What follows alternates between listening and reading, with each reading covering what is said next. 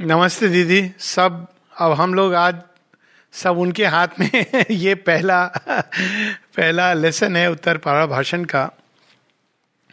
आ, वैसे तो शेयरविंद ने बहुत कुछ कहा है लिखा है अथा है लेकिन इसमें कोई दो राय नहीं कि उत्तर पारा भाषण एक बहुत ही विशेष कई कई तरह से महत्वपूर्ण विशेष है।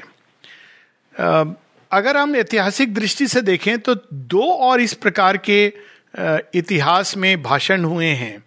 भाषण शब्द ही यहाँ पर छोटा पड़ जाता है।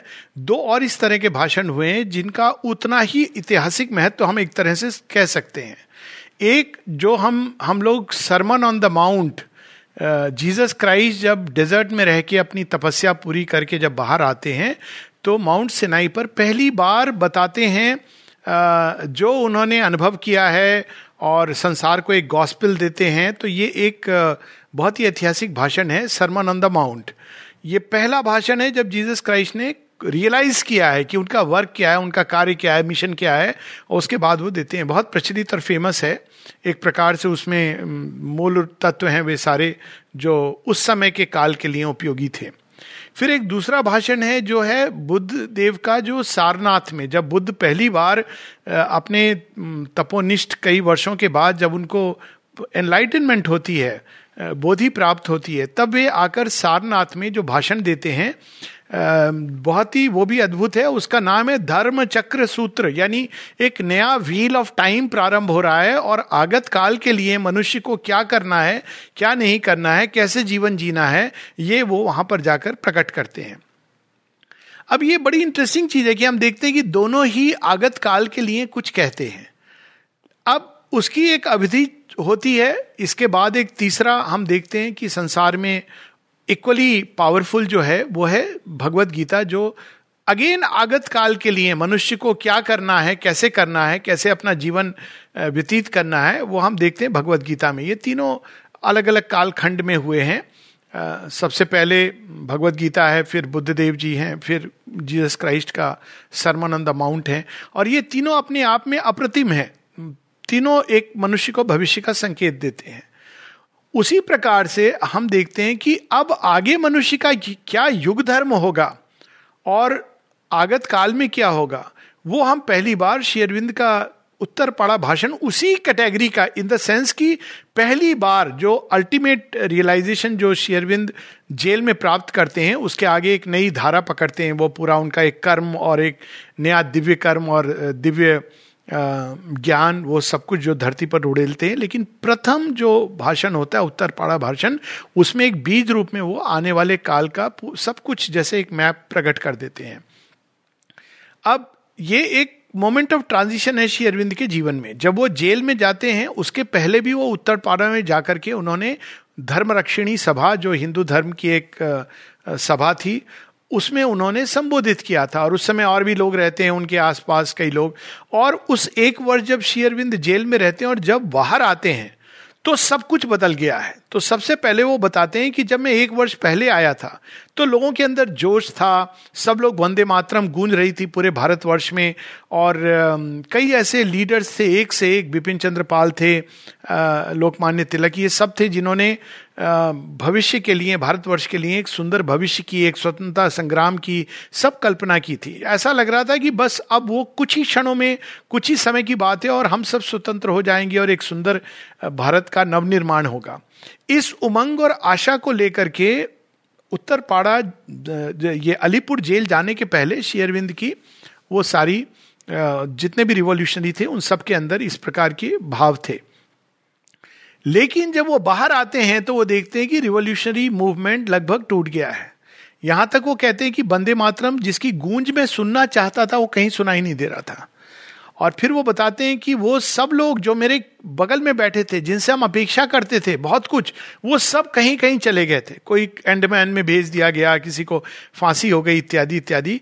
तो उस समय शेयरविंद प्रकट करते हैं उस घोर अंधकार के समय।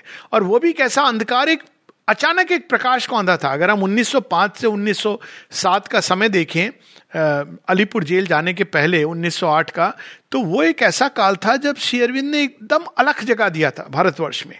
और एक सब जगह एक नई लहर, नई उमंग दौड़ रही थी। लेकिन जब वो बाहर आते हैं उस जेल से तो ऐसा प्रतीत होता है कि फिर से ब्रिटिश साम्राज्य विजयी हो गया है और सबकी आवाजों को शांत, चुप कर दिया गया है। अब कोई साधारण व्यक्ति, अब कहते ना, साधारण और असाधारण का अंतर क्या होता है?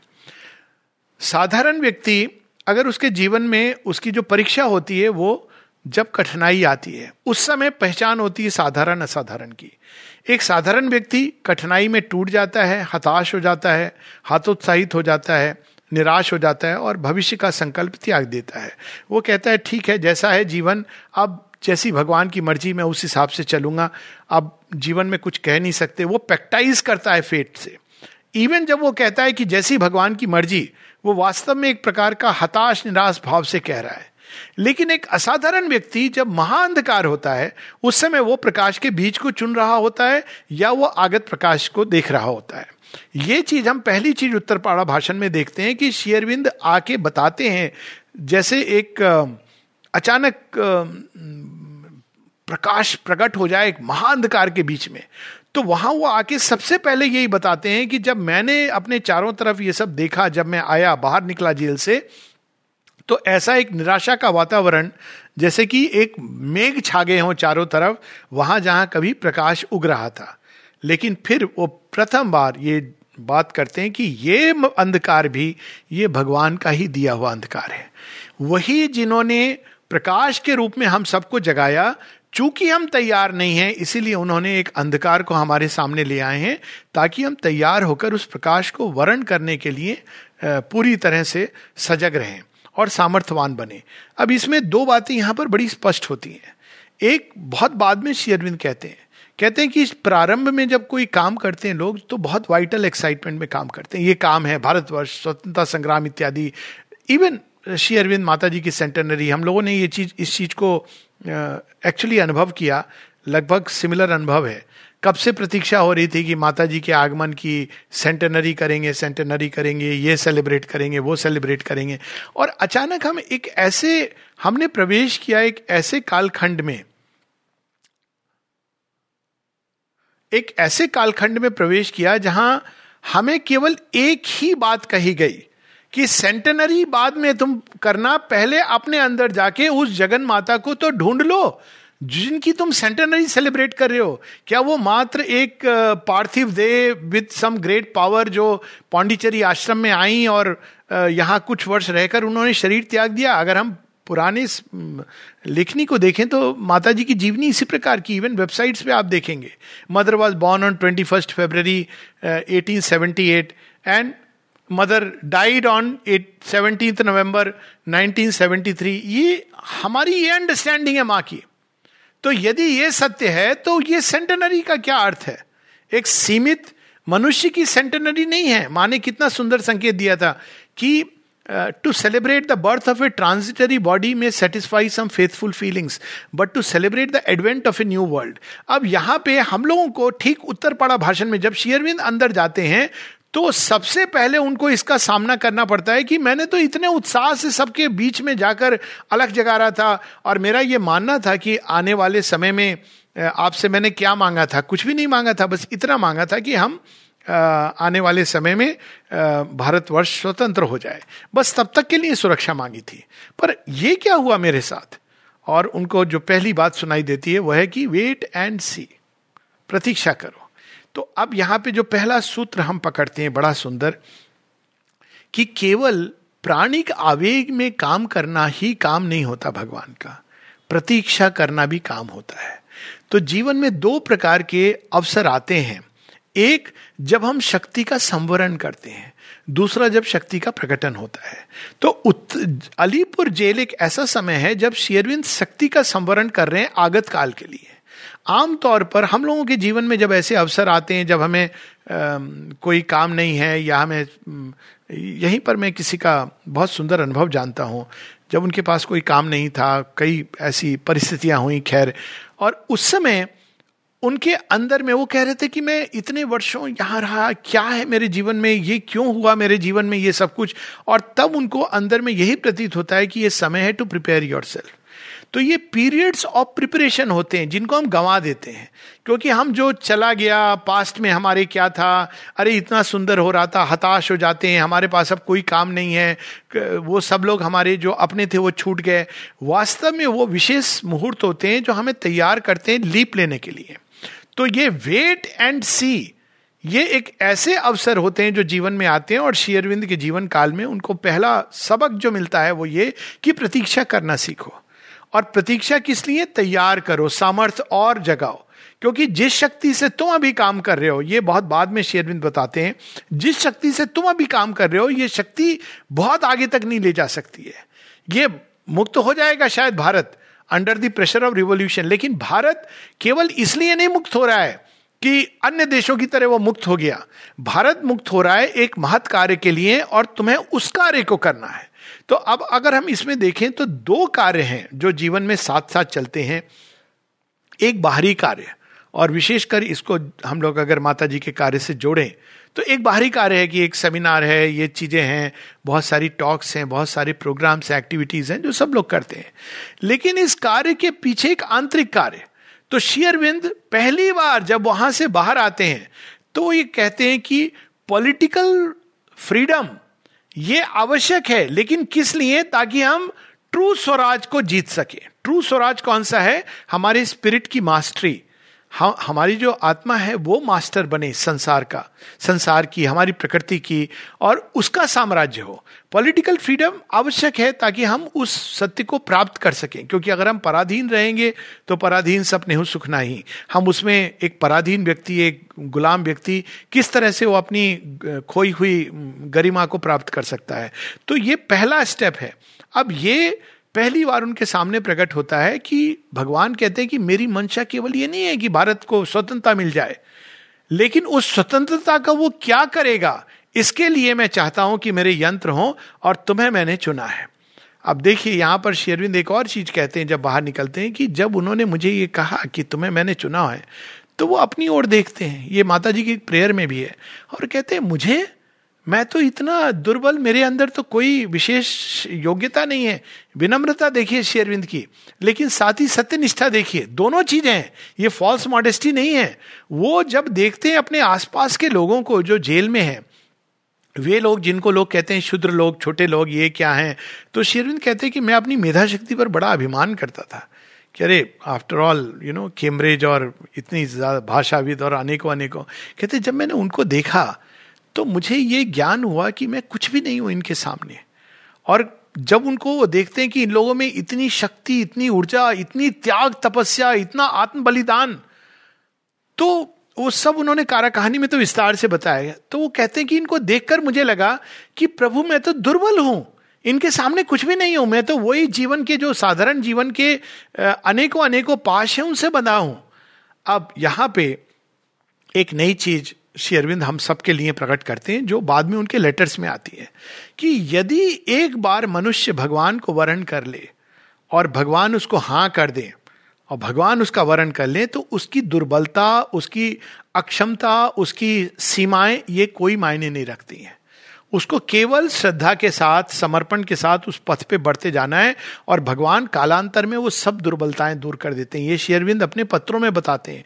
कहते हैं, जब मैं मुड़ा था भगवान की ओर, इसमें भी बताते हैं, कहते हैं, मेरे अंदर क्या कमी नहीं थी। अज्ञेयवादी था। भक्त की तरह नहीं मुड़ा था। कहते ना मैं भक्त था, ना ज्ञानी था।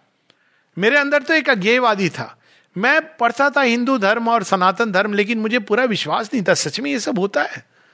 और इस भाव से मैं भगवान की ओर मुड़ा था, लेकिन ज़रूरी क्या था एक सच्चाई का भाव? यहाँ पर जो तीसरी चीज़ हमारे सामने प्रकट होती है कि भगवान ये नहीं देखते कि हमने कौन सी पढ़ी, पढ़ाई प्रेयर पैरट की तरह उनके सामने कर दी।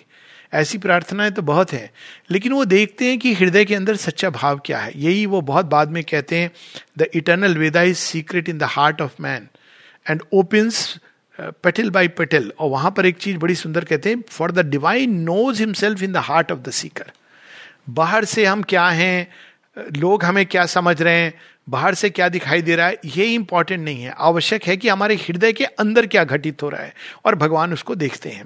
तो वो ये बताते हैं वहाँ पर जाकर के कि मेरे अंदर ये सारी चीज़ें थी, लेकिन वो भगवान की ओर मुड़ करके सच्चे भाव से प्रार्थना करते हैं कि मेरे अंदर तो ये सब कुछ है। आप मुझे कहो कमांड बोलो मुझे क्या करना है। वो कोई और कि मैंने ये पढ़ा है, वो पढ़ा है, कैसे क्या करना है तो भगवान मुस्कुराते हैं कहते हैं, दो बातें तुम्हारे लिए मैं, मैंने नियत की है, निश्चित की है। और साथ में हाथ में रख देते हैं गीता। अब ये श्री कृष्ण का, उनके गीता को हाथ में रखना और जो शेयरबिंद बताते हैं कि गीता की शक्ति ने मेरे अंदर प्रवेश किया, वास्तव में ये एक ऐसी घटना है जो अभूतपूर्व है। और इसको हम इस तरह से समझें, कई बार लोग ये प्रश्न करते हैं कि शेरविंद को कब पता चला कि वो अवतार है? ब्यूटी है कि शेरविंद ने कभी इस तरह से डायरेक्टली उन्होंने इनडायरेक्टली जब किसी ने कहा कि मुझे लगता है कि आप अवतार हैं, वही जो अंतिम अवतार शेरविंद कहते हैं follow your faith it will not mislead you उनकी जो विनम्रता। माता जी ने तो स्पष्ट कर दिया माता जी तो कहती हैं I am not a gentleman कहती हैं शेरविंद इज़ द लास्ट अवतार इन ए ह्यूमन बॉडी तो वो स्पष्ट कर देती हैं कि कल की अवतार वही है। माता जी से यहाँ तक पूछा किसी ने कि आ, हमने तो सुना था कि कल की अवतार लंगड़ा के चलेंगे। माता जी कहती इसी फॉर्मेशन के कारण शेयरविंद की का एक्सीडेंट होता है। तो वो कहीं कहीं उन्होंने ऐसे जगह जगह ये बात कहा है लेकिन ऐसे नहीं कि जो इसमें एक बड़ा इंटरेस्टिंग एक हास्यास्पद संदर्भ भी है। शेरविंद एक जगह कोई उनसे बहुत डिस्कस कर रहे हैं अवतार के बारे में, अवतार, गुरु इत्यादि इत्यादि। और शेरविंद कहते हैं, बड़ा विचित्र आश्रम है ये, और मेरे शिष्य बड़े विचित्र हैं। तो कहते हैं, बाकी जगह लोग अपने गुरु को अवतार बनाने में लगे होते हैं। चाहे वो गुरु ने कुछ रियलाइज़ किया हो, वो अवतार बनाने में लगे होते हैं। लेकिन ये ऐसा आश्रम है कि मेरे अपने शिष्य मेरे ऊपर डाउट्स थ्रो कर रहे हैं कि मैं अवतार हूँ कि नहीं? और कहते हैं कि मुझे कोई इसमें रुचि नहीं है कि मैं अवतार कहलाऊं। Maybe if you think I am a just an ordinary man with a little greatness I am fine with it लेकिन ये अजीब विचित्र मेरे शिष्य हैं। लेकिन अंत में कहते हैं, वो किसी को ब्लेम नहीं कहते हैं। बाकी सब कहने के पहले मानो अपने अंदर रख लेते हैं और हँसते मुस्कुराते कह देते हैं मॉडर्न टाइम्स माने ये इस समय की पहचान है। तो वो इस युग के लिए युग धर्म देने आए थे। तो वो इस युग में तो अर्जुन जैसे लोग नहीं हैं। तो ये चीज़ वो जब श्री कृष्ण उनको गीता देते हैं तो मेरा ये मानना है कि उसी समय श्री अरविंद को ये ज्ञात हो गया कि ही इज़ दी अवतार ये गीता हैंडिंग उस तरह की चीज़ है, जैसे जब परशुराम आते हैं और श्री राम को कहते हैं कि अब ये आपका युग है, आप संभालो। तो ये उस तरह की घटना है। जब श्री कृष्ण आते हैं और गीता देते हैं, यानी गीता की अब तक की जो शक्ति और जो कार्य किया है गीता ने वो अब अपनी परिसमाप्ति पर है। क्यों? क्योंकि बहुत सारी टीका टिप्पणियाँ हो गई। बहुत ढंग से लोगों ने गीता को गांधी जी के इंटरप्रिटेशन से भी बना दिया। तो अब वो गीता देते हैं कि तुम इसको संभालो। ये गीता का देना केवल ये नहीं कि गीता एक ग्रंथ के रूप में उन्होंने दे दी। वो कहते हैं, उसकी शक्ति ने मेरे अंदर प्रवेश किया। गीता की शक्ति क्या है? वो श्री कृष्ण की वांग में देह है। तो वहाँ से उनकी श्री कृष्ण के साथ एक आइडेंटिटी प्रारंभ होती है, जहाँ वो पहले उनकी वांग में, वाणी देह के रूप में और उसकी शक्ति, उसका मुख्य उद्देश्य और फिर आगे चल करके 1926 में जो प्रारंभ होता है 1908 1909 अलीपुर जेल में, वो 1926 में वो एक लेवल ऑफ़ परिसमाप्ति पर पहुँचता है, जहाँ श्री कृष्ण के साथ, श्री कृष्ण की पर्सनैलिटी के साथ पूरी तरह उनका तादात्म होता है। तो यह उत्तर पड़ा का एक बैकग्राउंड अब इसमें से हम लोग कुछ एक पोर्शन समय का अभाव है, वो हम पढ़ेंगे, लेकिन वहीं से जहाँ वो गीता जब देते हैं तो क्या कहते हैं श्री अरविंद उसके विषय में, बहुत अद्भुत है वो। हाँ ये इससे संक्षिप्त भगवत गीता का मूल सूत्र कहीं नहीं मिलेगा। कोई अगर जानना चाहता है कि भगवत गीता का सार क्या है तो ये सार है भगवत गीता का। ये मैं सच कह रहा हूँ कि इसको जब मैंने प्रारंभ में पढ़ा था, मैंने कहा ये तो मास्टर सूत्र निकल गया। इसी का अभ्यास करो। अब वो क्या सूत्र है ये? इसके बाद भगवान ने मेरे हाथों में गीता रख दी।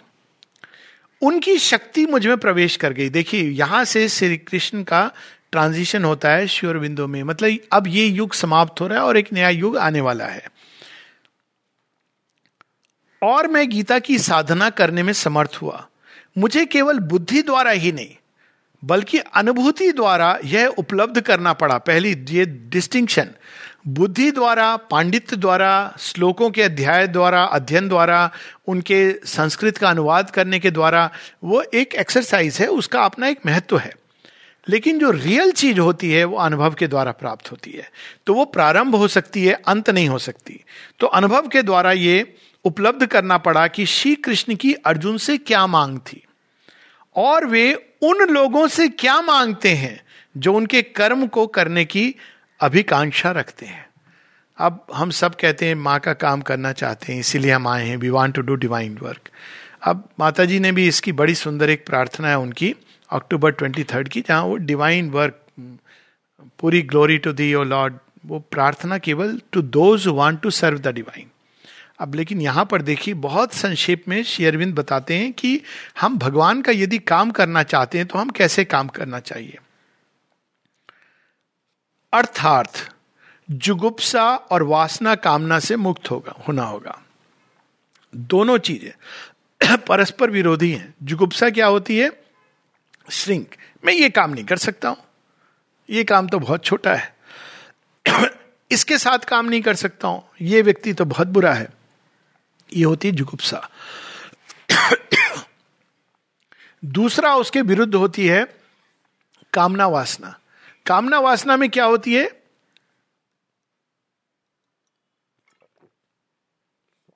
मैं ये काम करूँगा। मेरी ये चाह है। मैं काम तो करूँगा, लेकिन मुझे इसका क्या मेहनत आना मिलेगा? अब मेहनत आना कोई ज़रूरी नहीं है कि लोग धन को मांगे। धन तो बहुत क्रूड लोग मांगते हैं, जो थोड़े से रिफाइंड रिफाइंड भी नहीं, जो थोड़े से सोफेस्टिकेटेड होते हैं। मैं सूक्ष्म भी नहीं बोलूँगा। वो धन नहीं मांगते, वो यश मांगते हैं। लेकिन आपको धन और यश दोनों के परे जाना है। केवल ये नहीं कि मुझे इस से क्या प्राप्ति होगी बाहरी रूप से, आंतरिक रूप से। तो ये दोनों चीज़ें के साथ हम भगवान की का काम नहीं कर सकते। तो पहला डिस्क्वालीफायर ये है। क्या है? कि यदि हमारे अंदर जुगुप्सा है, इस, ये काम मैं कर सकता हूँ, वो नहीं कर सकता हूँ, इसके साथ कर सकता हूँ, उसके साथ नहीं कर सकता हूँ, और आश्रम में तो इसकी बड़ी प्रॉपर ट्रेनिंग होती है, जिससे आप काम नहीं करना चाहते, वो आपके साथ बाँध दिया जाता है। जैसे हस्बैंड एंड वाइफ की तरह, और आपके पास कोई चॉइस नहीं है। और काम वो दे दिया जाएगा जो आपको लगता है कि ये तो मेरे बस की बात नहीं है। या ये मैं क्या करूँगा? वो ऋषभ चंद जी का उदाहरण है ना, जब पहली बार उनको काम दिया फर्नीचर डिपार्टमेंट में, और उसके बाद फिर काम भी क्या दिया? खटमलों को मारो। तो कहते, मैं तो जैन हूँ, मैं ये कैसे करूँगा? तो शेरविंद का पत्र आता है माता जी जो काम देती हैं, उसे चुपचाप करो, आज्ञा पालन करके, क्योंकि वो तुम्हारी प्रगति के लिए सहायक है। तो उनके मेंटल कई फॉर्मेशन से उन्होंने तोड़ दिए। तो इस प्रकार से जो कार्य दिया जाता है, उसमें जुगुप्सा नहीं होनी चाहिए। कि मैं यही करूँगा, वो नहीं करूँगा। निरुद्धा को देखिए, उनको टिम्बर गोडाउन में भेजा गया। तो ये एक पहला टेस्ट होता है। और दूसरा होता है कि मैं करूँगा तो मैं इस हेतु करूँगा, मैं इस प्रकार का करूँगा, मैं डेस्क पे करूँगा ग्राउंड वर्क नहीं करूँगा मैं। मुझे तो एक टेबल चेयर चाहिए जहाँ मुझे लिखने का काम चाहिए।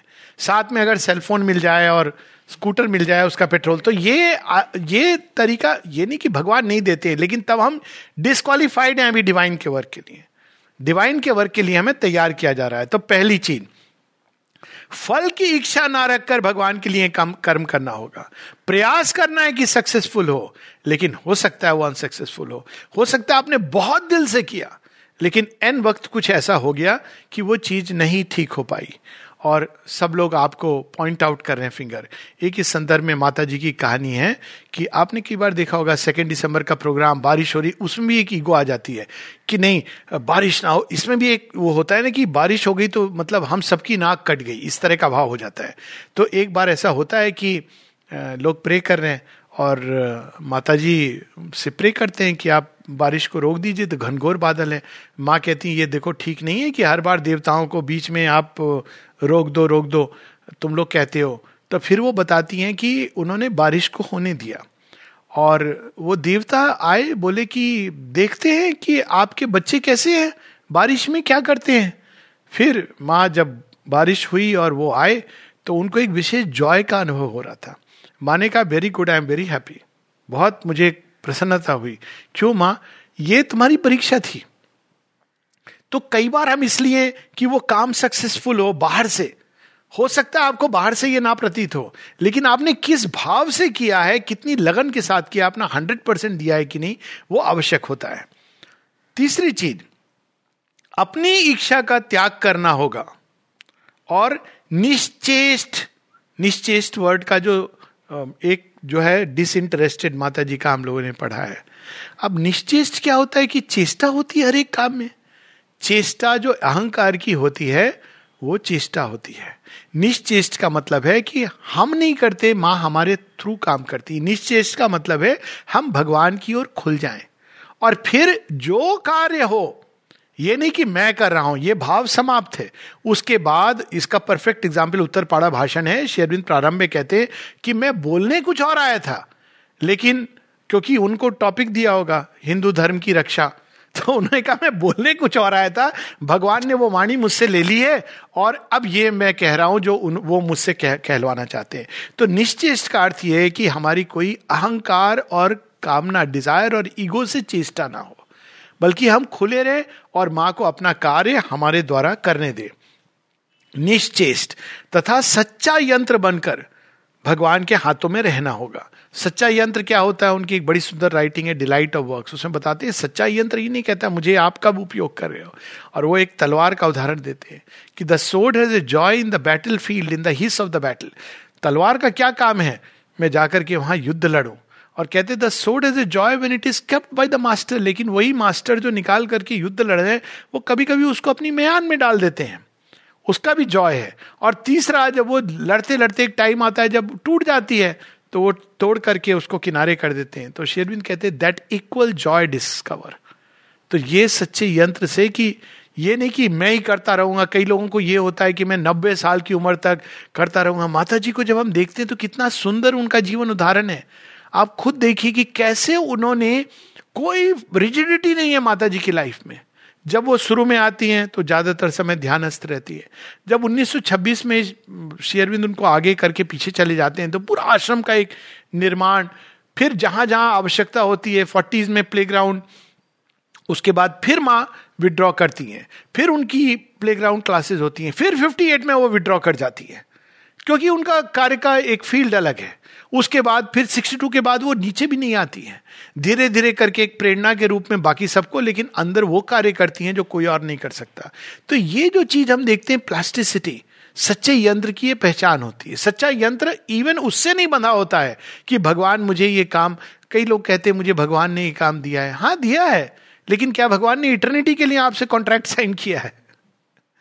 उस समय के लिए ये कार्य है। स्वयं श्री अरविंद के केस में हम देखते हैं कि आने के बाद कुछ समय तक वो रहते हैं, उस फ़ील्ड में जहाँ पे उनको रखा गया है।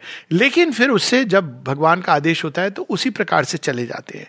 और वो बताते भी हैं कि कुछ समय से उनको ये पूर्वाभास हो रहा था कि भगवान उनको कह रहे हैं कि नहीं, तुम इससे बाहर आ जाओ, बाहर आ जाओ, तुम्हें कुछ और काम करना है। लेकिन वो छोड़ नहीं पा रहे थे। क्यों नहीं छोड़ पा रहे थे? कहते, मुझे ये लग रहा था कि मैं एक आवश्यक यंत्र हूँ इस कार्य के लिए। ये सारे भाव कि यदि मैं नहीं रहूँगा तो कार्य कोलैप्स हो जाएगा। बड़ी सुंदर इसके बारे में किसी ने बड़ी सुंदर एक बात कही है। अपनी मुट्ठी को पानी में डाल दो। आपको देखना है ना, आप कितने इंपॉर्टेंट हो संसार के लिए। मुट्ठी को पानी में डाल दो। तो लगता है कि अरे, इतना पानी हमने डिस्प्लेस कर दिया। समुद्र में भी लगेगा आपको। समुद्र की शक्ति आपने मुट्ठी डाल करके डिस्प्लेस कर दिया उसके अंदर। निकालो हाथ। देखो कितनी देर तक वहाँ पर वो छिद्र रहता है जहाँ आपकी मुट्ठी थी। उतनी इंपॉर्टेंस होती है हमारी। हम सोचते हैं कार्य रुकता नहीं बड़े बड़े आए चले गए। तो ये जो भाव है समर्पण का स्वयं अर्जुन को आ, बाद में यह प्रतीत होता है ज्ञात होता है कि ये मेरी सारी शक्ति श्री कृष्ण की शक्ति थी।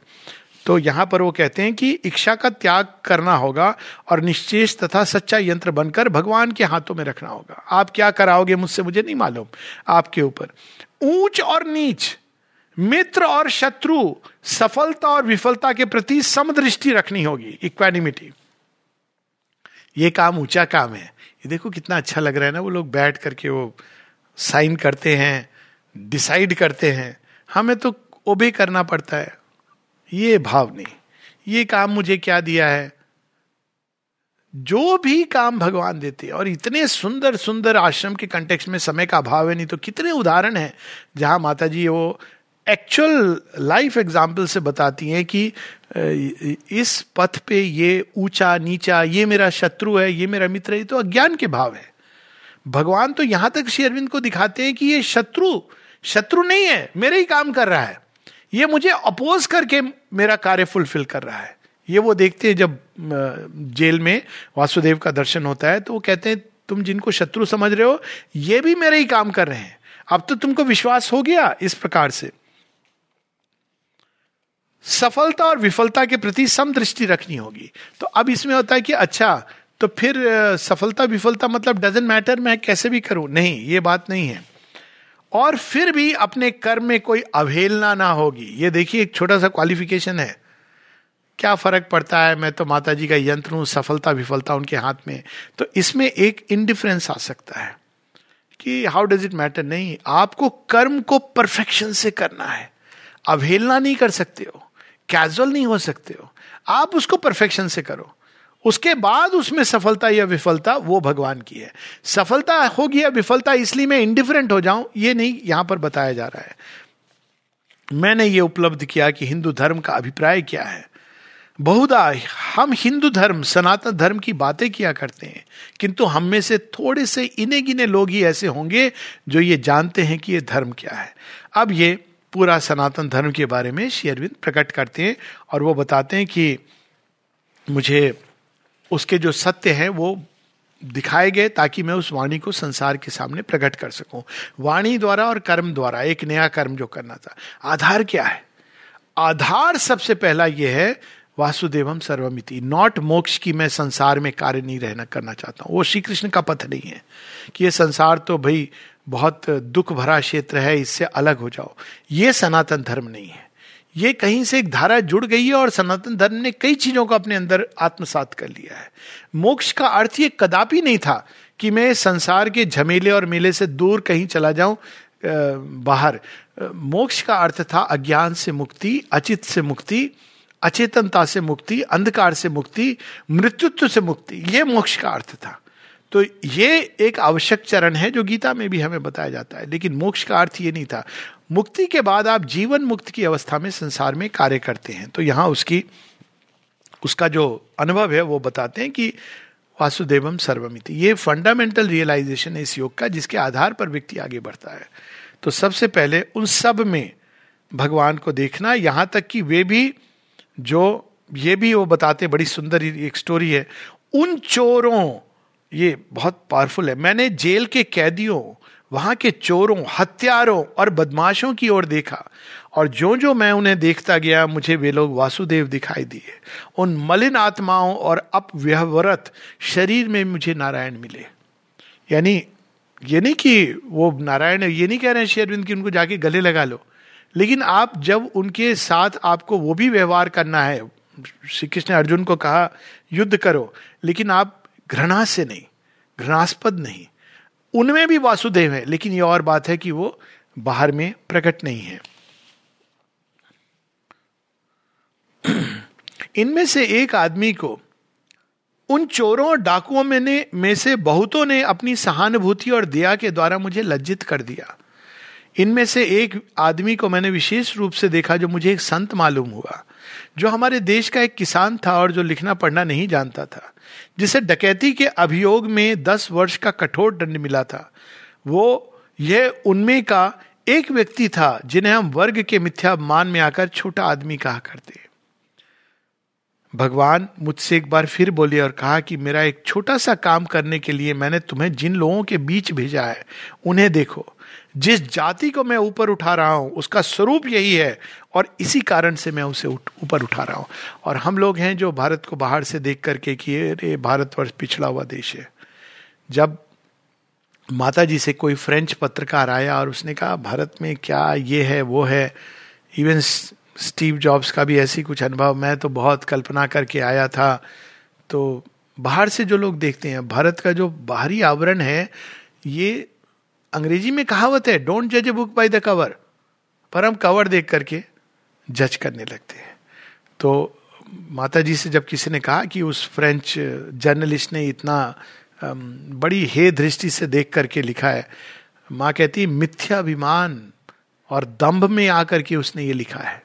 भारत का एक साधारण से साधारण अनपढ़ किसान पाश्चात्य देश के पढ़े लिखे व्यक्ति से अधिक अपने अंदर में विवेक को रखता है, क्योंकि यहाँ पर एक चैत्य भाव से हम इंस्टिंक्ट हैं। हमको ये बताना नहीं पड़ता कि भगवान है, उनको समझ ये हम ये अंडरस्टूड है। ये एक चैत्य भाव हमारे अंदर है। ये हमारी विरासत है। ये और बात है कि विलुप्त होती जा रही है क्योंकि हम ये तो अंधविश्वास है। लेकिन ये एक भारतवर्ष की विरासत है। श्रद्धा, समर्पण, ये हम त्याग त्याग से हम लोगों की पहचान करते हैं। हम इससे पहचान नहीं करते कि अलेक्जेंडर ग्रेट था। हमारे यहाँ हरिश्चंद्र ग्रेट था। रामचंद्र ग्रेट हैं। हम भगवान उनको मानते हैं, जीसस, ये शिव जी की अवधूत, कुछ भी नहीं है उनके पास, पर राज राजेश्वर है। तो हमारी जो पहचान हम व्यक्ति की करते हैं, वो त्याग और तपस्या से पहचान करते हैं। हम इससे पहचान नहीं करते कि किसके पास कितना बड़ा भंडार है। ये मिथ्याभिमान भारतवर्ष में आ गया है कि उसकी बैंक बैलेंस कितनी है, उसका आइडेंटिटी कार्ड में क्या क्या लिखा है। लेकिन भारतवर्ष की अगर हम सभ्यता को देखें तो किनको हम लोगों ने पूजा किया है? उन लोगों को पूजन किया है जिनके जो अंदर से सामर्थ्यवान थे और ज्ञानवान थे। तो इस प्रकार से वो सब कुछ दिखाते हैं, वासुदेवम सर्वमिति, और फिर वो बताते हैं, उन्होंने कहा, क्यों अब भी तुम डरते हो क्या? मैं घट घट में हूँ और मनुष्यों के कर्मों और शब्दों का परिचालन करता हूँ। मेरा संरक्षण अभी भी तुम्हारे साथ है और तुम्हें डरना नहीं चाहिए। विपरीत से विपरीत परिस्थितियों में भी। और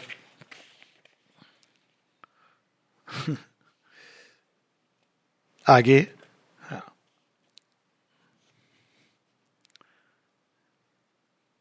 ये एक अद्भुत सत्य इतना विशाल सत्य यहाँ पर प्रकट हुआ है कि जिसको जिस पर मनुष्य को विश्वास करने के लिए बहुत करेज चाहिए। ये सत्य है। यह याद रखो कि यह सब मैं कर रहा हूँ। तुम या कोई और व्यक्ति नहीं। अतएव कैसे भी घने बादल घिरावे, कैसे भी खतरे और कष्ट हो, कैसी भी कठिनाइयाँ हो, कैसी भी असंभवता दिखे, पर कुछ भी असंभव नहीं होगा, कोई बात कठिन नहीं रहेगी। इस देश और उसके उत्थान के भीतर मैं हूँ और मैं वासुदेव हूँ, मैं नारायण हूँ। मैं जो इच्छा करता हूँ, वो अवश्य पूरी होगी, ना कि वह जो दूसरे दूसरे लोग चाहते हैं। जिस व्यवस्था को मैं लाना चाहता हूँ उसे कोई मानव शक्ति नहीं अटका सकती। भारतवर्ष की संतान। कुछ समय पहले किसी ने मुझे ऐसे क्या सच में इतने असुर चारों तरफ़ से क्या ये नष्ट नहीं कर देंगे हिंदू धर्म को और भारतवर्ष को? तो मैंने कहा, जो सच्चा हिंदू है, वो इसको कभी स्वीकार नहीं करेगा। तो कहा, क्यों? क्योंकि हमें बचपन से सीखा है, जन्म घुट्टी के साथ सत्य में वो जयते नान्यतम। Ravana, Kansa Hitler recent example Alexander Alexander आगे चला गया। क्या लेसन दे के गया? ये नहीं कि किसने भूमि उसने कॉन्कर की थी, वो तो किसी और की हो गई, कि भाई हम खाली हाथ आए थे, खाली हाथ चले जाएँगे। चंगेज खान आके चला गया। क्या लेसन दे के गया? बर्बरता और क्रूरता। बस। रावण, भव्य नगरी। माया नगरी। आके चला गया। हताश पड़ा हुआ कि नहीं, धर्म की ही विजय होती है। बाली, अतुल, अतुलित बल जिसके अंदर था। लेकिन क्या लेसन दे के गया? My it is not right dharma is right Bharat भूमि धर्म की भूमि है। तो यहाँ पे वो कहते हैं कि मैं, मेरी इच्छा अल्टीमेटली पूरी होती है। अब देखिए कितना ये रियश्योरिंग चीज़ है हम सब के लिए। फिर वो बताते हैं कि मैंने जब अपने अंदर देखा तो मुझमें तो कुछ भी नहीं था। वो सारे युवकों को देखकर ये होती है एक योगी की दृष्टि कि मुझसे तो ये सब अच्छे हैं। और हम लोग, ये लोग, हम लोग देखो माता जी का काम कर रहे हैं। ये भाव अज्ञान का भाव है। ये भगवान के कर्मी, दिव्य कर्मी का भाव नहीं होता।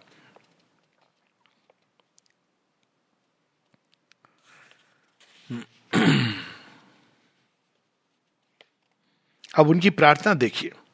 भगवान को क्या प्रार्थना की श्री अरविंद ने? अपनी प्रार्थना बता रहे कौन से उन्होंने संस्कृत का श्लोक पढ़ा? कौन सी भाषा में प्रार्थना की? कौन सी बड़ी सुंदर वाणी में प्रकट किया? देखिए शेरविंद अपनी प्रार्थना बता रहे हैं। क्या प्रार्थना की उन्होंने? खुद कहते हैं, इसलिए मैं जब योग की ओर मुड़ा और योग अभ्यास करने और अपनी धारणा की सत्यता को जानने के लिए संकल्प किया तो मैंने उसे इस भाव और इस प्रार्थना से प्रारंभ किया। भगवान की प्रथम प्रार्थना। मैंने कहा हे भगवान, यदि तुम हो तो तुम मेरे अंतकरण को जानते हो। देखिए शेरविंद का एक बालपन, भोलापन शेरविंद का एक चित्र है ना माता जी कहती हैं उसके बारे में कि one can see he is innocent कोई एक बहुत ही, और ये सब कुछ पढ़ा हुआ है, उन्होंने, ऐसा नहीं है। जब जेल में गया ऑलरेडी उन्होंने वेदों का, उपनिषदों का अध्ययन कर लिया है। वो मंत्र भी करते थे, वो जब जेल के अंदर उसका रियलाइजेशन भी हुआ उनको। लेकिन प्रारंभ देखिए, प्रार्थना क्या होती है? तुम जानते हो कि मैं मुक्ति नहीं माँगता। मैं ऐसी कोई चीज़ नहीं माँगता जिसे दूसरे दूसरे लोग मांगा करते हैं। मैं तो केवल यह माँगता हूँ कि इस जाति के लोगों को जिन्हें मैं प्यार करता हूँ, ये जाति ऑब्वियसली भारत भूमि की बात है, उनके लिए जीने और कर्म करने की मुझे आशा हो। और ये प्रार्थना करता हूँ कि उनके प्रति मैं अपने जीवन को उत्सर्ग कर सकूँ। ये उनका स्टार्टिंग पॉइंट इस योग का। माँ ने तो इसके भी आगे बढ़ा दिया। माँ कहती है this yoga is when you want the divine for the sake of the divine शेरविंद इसीलिए कहते हैं कि माँ ने तो स्ट्रेट डोर से एंट्री ली थी सुपर माइंड में। I came through the side door ये साइड डोर है कि उन्होंने भारतवर्ष के लिए। उसके बाद उन्होंने दिखाया कि भारतवर्ष के को किस लिए मुक्त होना है, स्वतंत्र होना है, लेकिन माने तो सीधा directly make me what you want me to be so यहाँ पर उसका, फिर वो बहुत दिनों तक प्रयास करते हैं, और फिर भगवान से कहते हैं कि आदेश तो संदेश तो तो उनको दो संदेश मिलते हैं, और, एक होता है कि मैंने तुम्हें कर्म करने के लिए बुलाया है, मैं तुम्हें आदेश देता हूँ कि जाओ और मेरा काम करो। उसके बाद से जब एक बार भगवान ये कह देते हैं तो आप ये नहीं कह सकते कि मैं अपना काम करूँगा। जो भी काम आप करते हैं, जीवन में नाना प्रकार के काम, केवल वो नहीं है जो ये एक मिसकनसेप्शन है, आज सुबह आठ से पाँच बजे तक ये काम भगवान का है, बाकी आप अपने हिसाब से चलो। ये नहीं है।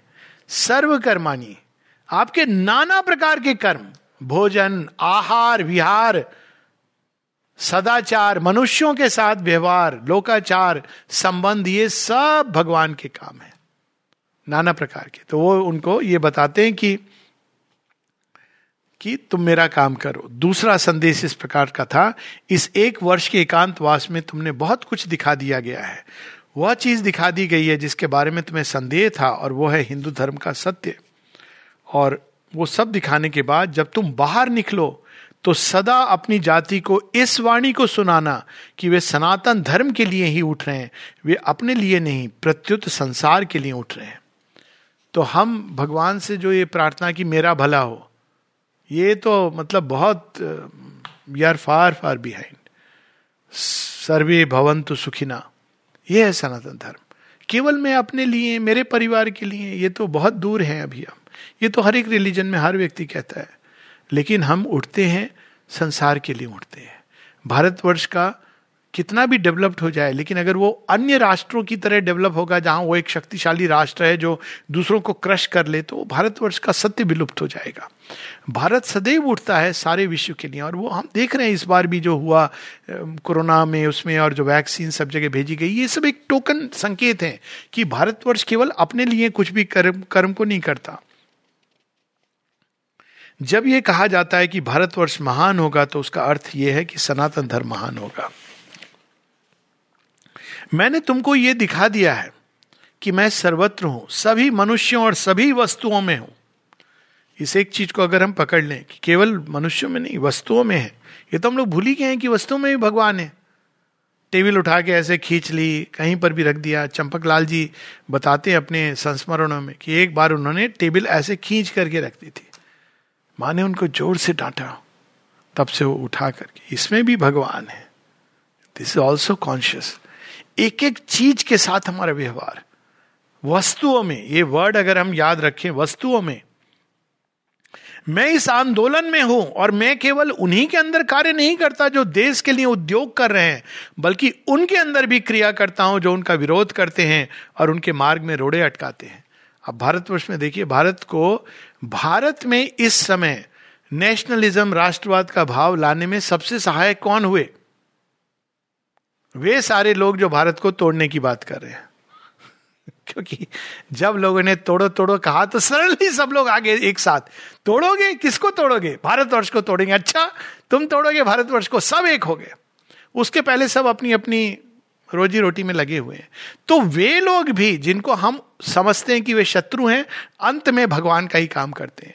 टेररिस्ट टेररिस्ट ने संसार को यह बताया, भारतवर्ष तो कब से कह रहा था, लेकिन वो एक, उन्होंने करते करते वो क्या होता है ना, बंदर के हाथ में जब नरियल दिया तो उसने अपने ही किसी का सिर फोड़ दिया। तो ऐसे ही हुआ। अब देखिए कि क्या उनके दिमाग में आई कि सीधा अमेरिका से जाके अब सडनली अमेरिका हाँ टेररिस्ट तो हैं ये। उसके पहले फ्रीडम फाइटर पूरे संसार में अभी टेररिस्ट है। उन्होंने खुद ही तो इस प्रकार से भगवान सबको और पूरा विश्व एकजुट हो गया। शांति, एकता इसकी बात करने लगा। तो इस प्रकार से भगवान कार्य करते हैं। मैं प्रत्येक व्यक्ति के अंदर काम करता हूँ। और मनुष्य चाहे जो सोचें या करें, पर वे मेरे हेतु की सहायता करने के अतिरिक्त और कुछ भी नहीं कर सकते। वे भी मेरा ही काम कर रहे हैं। वे मेरे शत्रु नहीं, बल्कि मेरे यंत्र हैं। देखिए, मनुष्य चाहे कुछ भी सोचे, हम सोचते हैं बहुत ज़्यादा। रिस्पॉन्सिबिलिटी ऑफ़ वर्क मैं जिम्मेदार हूँ। हाँ अज्ञान में ये ज़रूरी है सोचना। ये नहीं कह रहे हैं कि तुम जो मर्ज़ी है करो। लेकिन अंत में ये याद रखना चाहिए कि भगवान आपको उसको भी यूज़ करेंगे आपकी प्रगति के लिए। तो उस सेंस में हम सब के अंदर और अंत में वो कहते हैं कि आपकी सभा है धर्म रक्षणी सभा, परंतु हिंदू धर्म क्या है?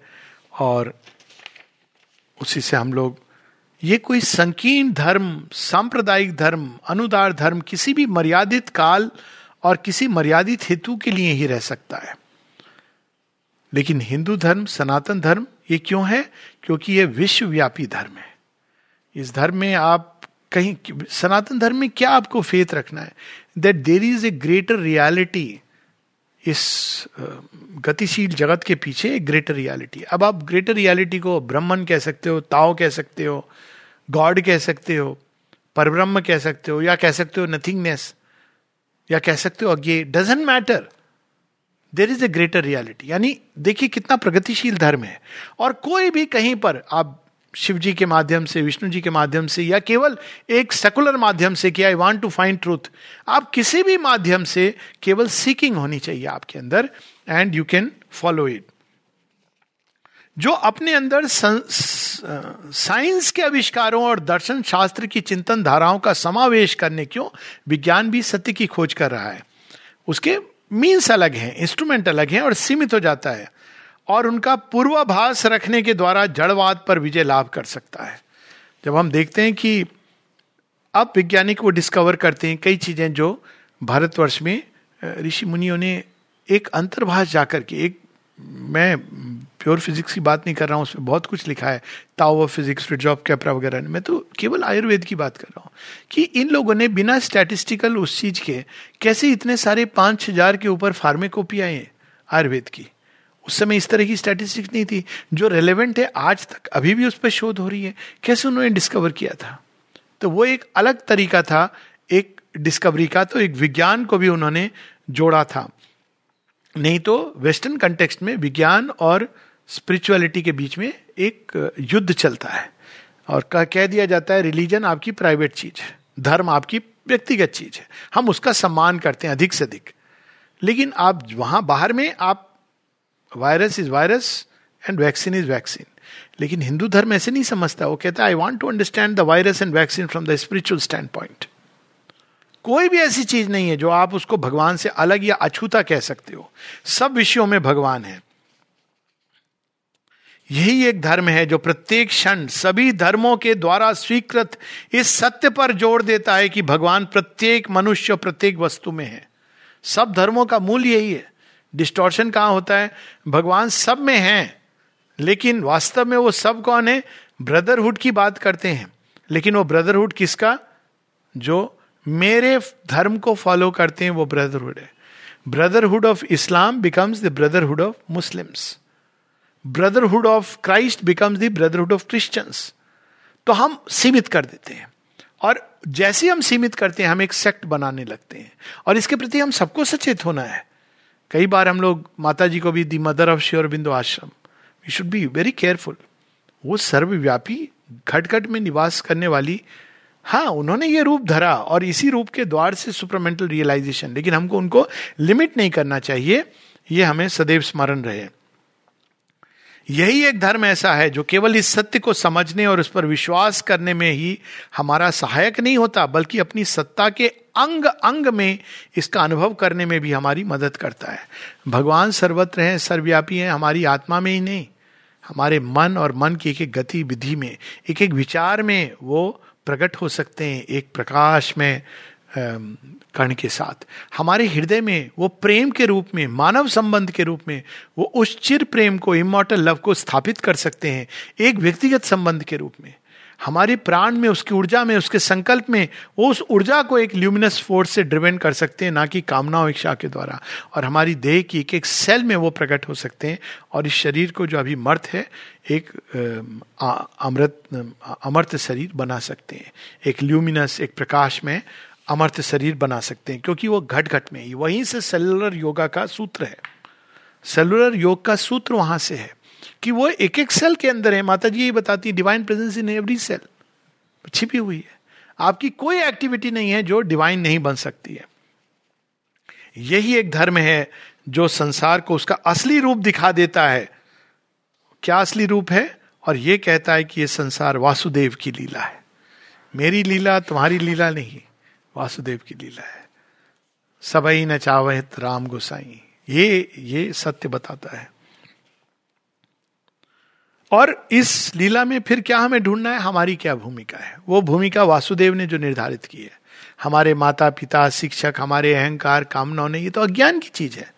जिस दिन ज्ञान उठता है, तब हम जानना चाहते हैं कि भगवान आपने हमारे लिए क्या निर्दिष्ट किया है। तो उसमें एक फ़ेज़ आता है, जब आपको वो सब छोड़ना पड़ता है, जो ट्रेनिंग ग्राउंड है, कि ठीक है, मैं वो बताऊँगा, पर पहले तुम ट्रेन करो अपने आप को।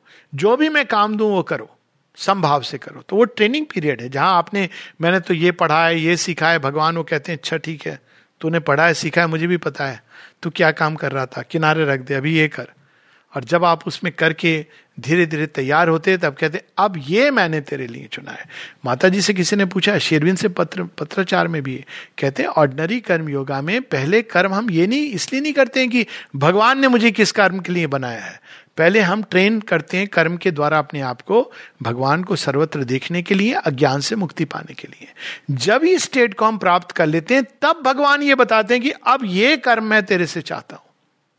तो we we should not misunderstand कि सबको भगवान ने ये कर्म दे दिया, वो ट्रेनिंग ग्राउंड का कर्म है। और तब हमें अपनी लीला में भूमिका दिखाते हैं। जो हमें यह दिखा देता है कि उसके सूक्ष्म से सूक्ष्म नियम क्या है? जड़ प्रकृति के नियम स्थूल विज्ञान बताता है। सूक्ष्म विज्ञान अध्यात्म विज्ञान हमें सूक्ष्म नियम, जैसे कार्मिक लॉ। क्या है? ये एक सूक्ष्म नियम है। अब उसके विस्तार में मैं नहीं जा रहा हूँ, लेकिन बहुत सारे सृष्टि के सूक्ष्म नियम हैं जो ये भारत वर्ष और सनातन धर्म बताता है। इसके महान से महान विधान क्या है? यही एक धर्म ऐसा है जो जीवन की छोटी से छोटी बात को भी धर्म से पृथक नहीं करता। ये नहीं कि ये धर्म है और ये तो विज्ञान है। और जो ये जानता है कि अमृत तत्व क्या वस्तु है और जिसने हम में से मृत्यु की वास्तविकता को सर्वथा अलग कर दिया है। फाइनल वर्ड क्या है? सनातन धर्म का। There is nothing like death माता जी ने एक बार सेमिनार हुआ था मृत्यु के ऊपर। अंत में माँ का कमेंट आया। माँ ने कहा in fact there is no death मृत्यु क्या है? बदलाव है ना। मृत्यु है, परिधान बदल कलना प्रतीक्षा। वधु वस्त्र में चिर प्रेमी का शाश्वत वर्ग। का ये भारतवर्ष हमें बताता है। इसी के साथ हम लोग रखेंगे यही एक धर्म ऐसा है जो जीवन की छोटी से छोटी बात को भी धर्म से पृथक नहीं करता। जो ये जानता है कि अमृतत्व क्या वस्तु है। देखिए, दोनों में डिफरेंस अमृत तत्व क्या वस्तु है और जिसने हम में से मृत्यु की वास्तविकता को सर्वथा अलग कर दिया। जो मृत्यु से भयभीत होते हैं, वो सनातन धर्म का पालन नहीं करते। सनातन धर्म का व्यक्ति जो भी करे, मृत्यु से भयभीत नहीं होता, क्योंकि वो जानता है कि मृत्यु केवल एक अपियरेंस है। सत्य नहीं है। सत्य क्या है? अमृतत्व सत्य है। सत्य सत्य है। प्रेम सत्य है। आनंद सत्य है। शांति सत्य है। ज्ञान सत्य है, एकत्व सत्य है मातृ नाम सत्य है। बहुत बहुत धन्यवाद भैया। हालाँकि धन्यवाद शब्द केवल शब्द है। जो अनुभूति हुई, जो दृष्टि मिली, हम सभी इस बात को एक मत से मानते हैं। श्री अरविंद का वो कथन कि मेरा जीवन सतही स्तर पे कभी रहा नहीं, बाहरी स्तर से उसे कोई नहीं बोल सकता। लेकिन उनके जीवन की एक घटना को हमने लिया और उसमें आपने जितने सूक्ष्मतर संदेशों को इतने सहज भाव से बताया कि आगे के लिए प्रेरणा फिर हो जाती है कि अब अगले चरण पर हम चलें। श्री अरविंद आश्रम दिल्ली शाखा की तरफ़ से तो आपका आभार हम प्रकट कर ही रहे हैं पर मैं घर वाला हूँ। मेरा आभार मत दीजिए पराया मत बना दीजिए मुझे। बिल्कुल नहीं ये ये हम लोगों के सीखे सिखाए वही तथा कथित हाँ वो ठीक है। वो ठीक है। क्योंकि मैंने पहले भी आपका कोई परिचय नहीं दिया मैं जानती नहीं आवश्यक नहीं, नहीं उसकी ज़रूरत है नहीं आप सबके हैं। और पहले ही तो आलोक भैया बोला। हाँ बस बस बस उतना काफ़ी है। नहीं लेकिन इस आभार को तो तहे दिल से प्रकट कर रही हूँ और सभी कर रहे हैं आगे भी हम मिलते रहे और आपसे इसी तरह का हमको एक दृष्टि प्राप्त होती रहे इस उम्मीद में। आ, अभी है समय? हाँ, तो लेकिन आलोक भैया बहुत आसानी से पकड़ में नहीं आते हैं हाँ। इसलिए हमारे जितने भी सदस्य यहाँ पर उपस्थित हैं और भैया हमारा परिवार बढ़ता जा रहा है ये बहुत खुशी की बात है। अगर कोई कुछ पूछना चाहता है कुछ आप अपनी बात को साझा करना चाहता है तो आप कर सकते हैं। अवश्य कोई अगर प्रश्न है तो हम लोग ले सकते हैं। दस मिनट है हमारे पास वैसे। हाँ, प्रश्न तो बहुत है लेकिन वो दस मिनट के लिए नहीं। ईमेल भी कर सकते हैं। वो तो उसके लिए तो आपने अनुमति दे ही रखी है। हाँ। ठीक है अगर the whole talk तो was self explanatory so no questions are asked. Thank you thank you नमस्ते सेठी जी। नमस्ते नमस्ते।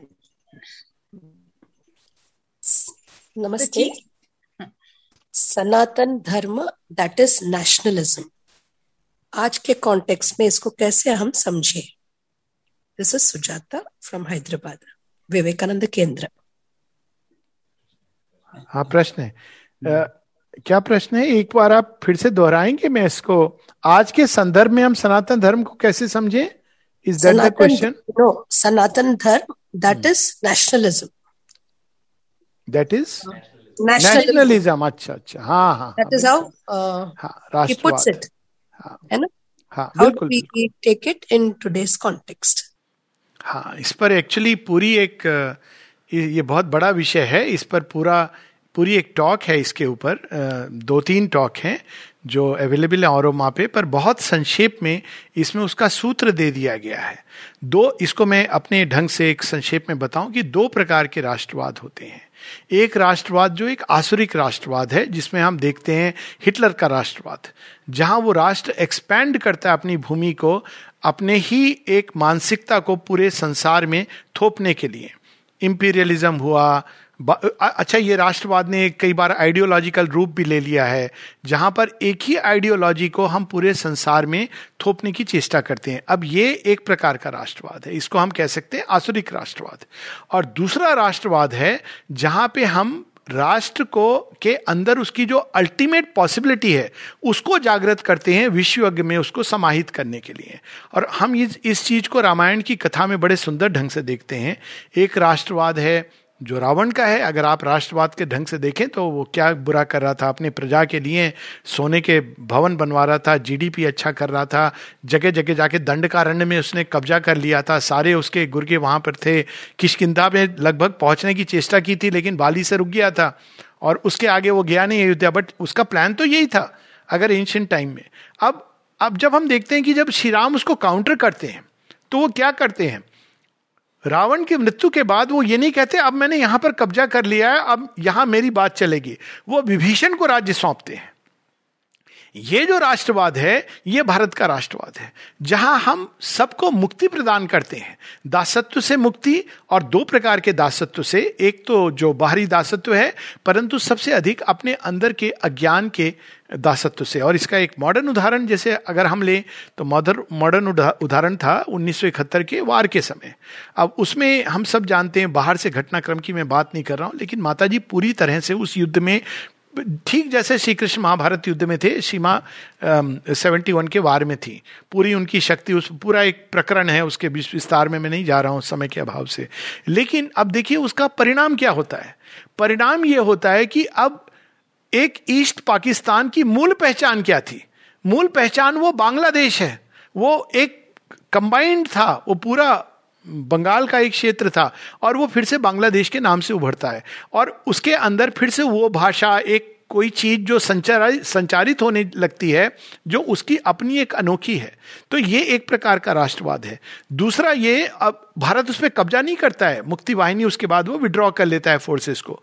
अब दूसरा एक जो चीज़ होने वाली है, इसी कंटेक्स्ट में मॉडर्न कंटेक्स्ट में, खासकर इंडियन नेशनलिज्म में, कि भारतवर्ष को जो खंड किया गया, ये फॉल्सुड है।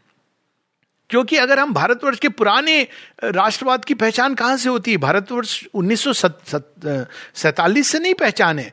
भारत भूखंड एक जम्बू द्वीप के नाम से और आर्यवर्त के नाम से उसकी पहचान एक बहुत पुराने काल से है। तो वो सारा द्वीप कहाँ तक था? आप अगर आप देखें तो वो अफ़गानिस्तान का एक हिस्सा है, मॉडर्न पाकिस्तान है और ठीक बांग्लादेश, म्यांमार, यहाँ तक जाती है भारतवर्ष की पहचान। तो ये सब भारत की आत्मा है और इन सबको एक होना है। यही सती माता की कहानी में कि जहाँ जहाँ उनके हिस्से पड़े हैं। तो इन टुकड़ों को तो मिलना है। तो ये राष्ट्रवाद एक आध्यात्मिक राष्ट्रवाद है, जहाँ हम एक राष्ट्र को केवल मिट्टी नहीं देखते, एक कंट्री के रूप में नहीं देखते इवन मनुष्यों की कॉम्बिनेशन को नहीं देखते। हम देखते हैं कि राष्ट्रवाद का सत्य राष्ट्र की एक आत्मा है और वो अखंड है। और वो एक जैसे एक आत्मा एक शरीर को धारण करती है, वैसे भारत भूमि को आर्यवर्त को उस भारत की आत्मा ने धारण किया है। और कई बार वो बदली है। अगर हम देखें तो वो कालखंड में वो जाती है, फिर वापस आती है। तो उसी प्रकार से अब अगेन हम देखते हैं कि भारत जब फिर से वो आत्मा जागृत हो रही है तो वो देख रही है कि मेरे कई भाग खंडित हैं। लेकिन इन सबको जोड़ना, इन सबको साथ लाना, ये भारतवर्ष के राष्ट्रवाद की एक नियति है। और ये नियति कैसे होगी जो हम लोगों ने पढ़ा, वासुदेव सर्वमिति तो कई बार जब हम ये कहते हैं कि भारत एक्सपेंशनिस्ट नहीं है, बिल्कुल नहीं है, लेकिन भारत सत्य के मार्ग से चलता है। अब सत्य के मार्ग में, धर्म के मार्ग में जो चीज़ें अलग हुई हैं, उनका साथ आना। लेकिन इस तरह से वो साथ नहीं आएँगी कि हम कब्जा कर लेंगे।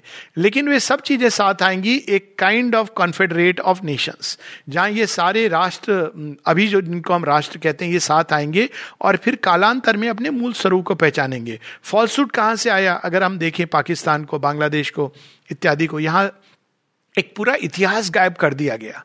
आप अगर पूछेंगे पाकिस्तान में जाके किसी से कि आपका इतिहास क्या है तो वो ये स्वीकार करना उनको मुश्किल होगा कि इंडस वैली सिविलाइजेशन यहाँ थी, वेद यहाँ पे गाए गए।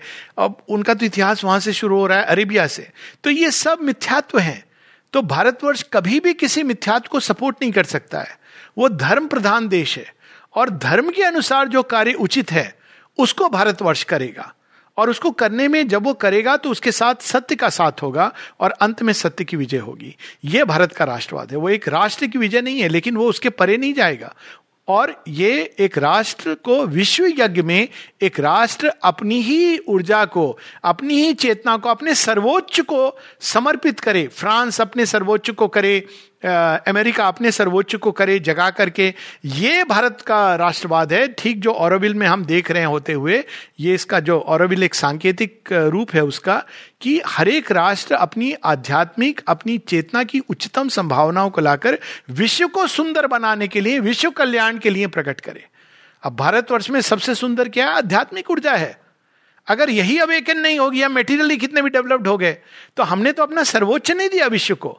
विश्व के पास तो बहुत कुछ है, टेक्सटाइल है, ये है, सब है। ये भी करना चाहिए। लेकिन असल चीज़ जो हम दे सकते हैं, जो कहीं नहीं है, वो है हमारी आध्यात्मिक ऊर्जा। तो भारतवर्ष का राष्ट्रवाद का प्रारंभ भी वहीं से होता है कि इस आध्यात्मिक ऊर्जा को एक एक व्यक्ति जो स्वयं को भारतीय कहता है, वो केवल पासपोर्ट से उसकी पहचान नहीं है, उसकी पहचान इससे है कि उसने अपने अंदर उस आध्यात्मिक शक्ति को, आत्मबल को जागृत किया है। और उस आत्मबल के प्रकाश से वो विश्व में जाता है। और कहीं भी वो रहे, लेकिन वो सनातन धर्म का प्रतिनिधित्व करता है। और जब वो वापस आता है तो वो वहाँ की चीज़ों को लेकर के आता है और भारत के उत्थान में लगाता है। तो ये भारत का राष्ट्रवाद है बहुत संक्षेप में वरना इसकी तो बहुत विस्तार से चर्चा हो सकती है और वो टॉक्स भी अवेलेबल हैं यदि कोई सुनना चाहे तो। नमस्ते। बहुत सुंदर ठीक है। आ, हाँ, और कोई नहीं है? तो ठीक है फिर आज के कार्यक्रम को हम यही विराम देते हैं। हाँ। और जितनी बातें हमने सुनी सम, समझने की कोशिश की उन्हें आत्मसात करने की प्रेरणा के साथ अगले रविवार इसी समय पुनः नई वार्ता के साथ मिलते हैं। तब तक नमस्कार। नमस्ते।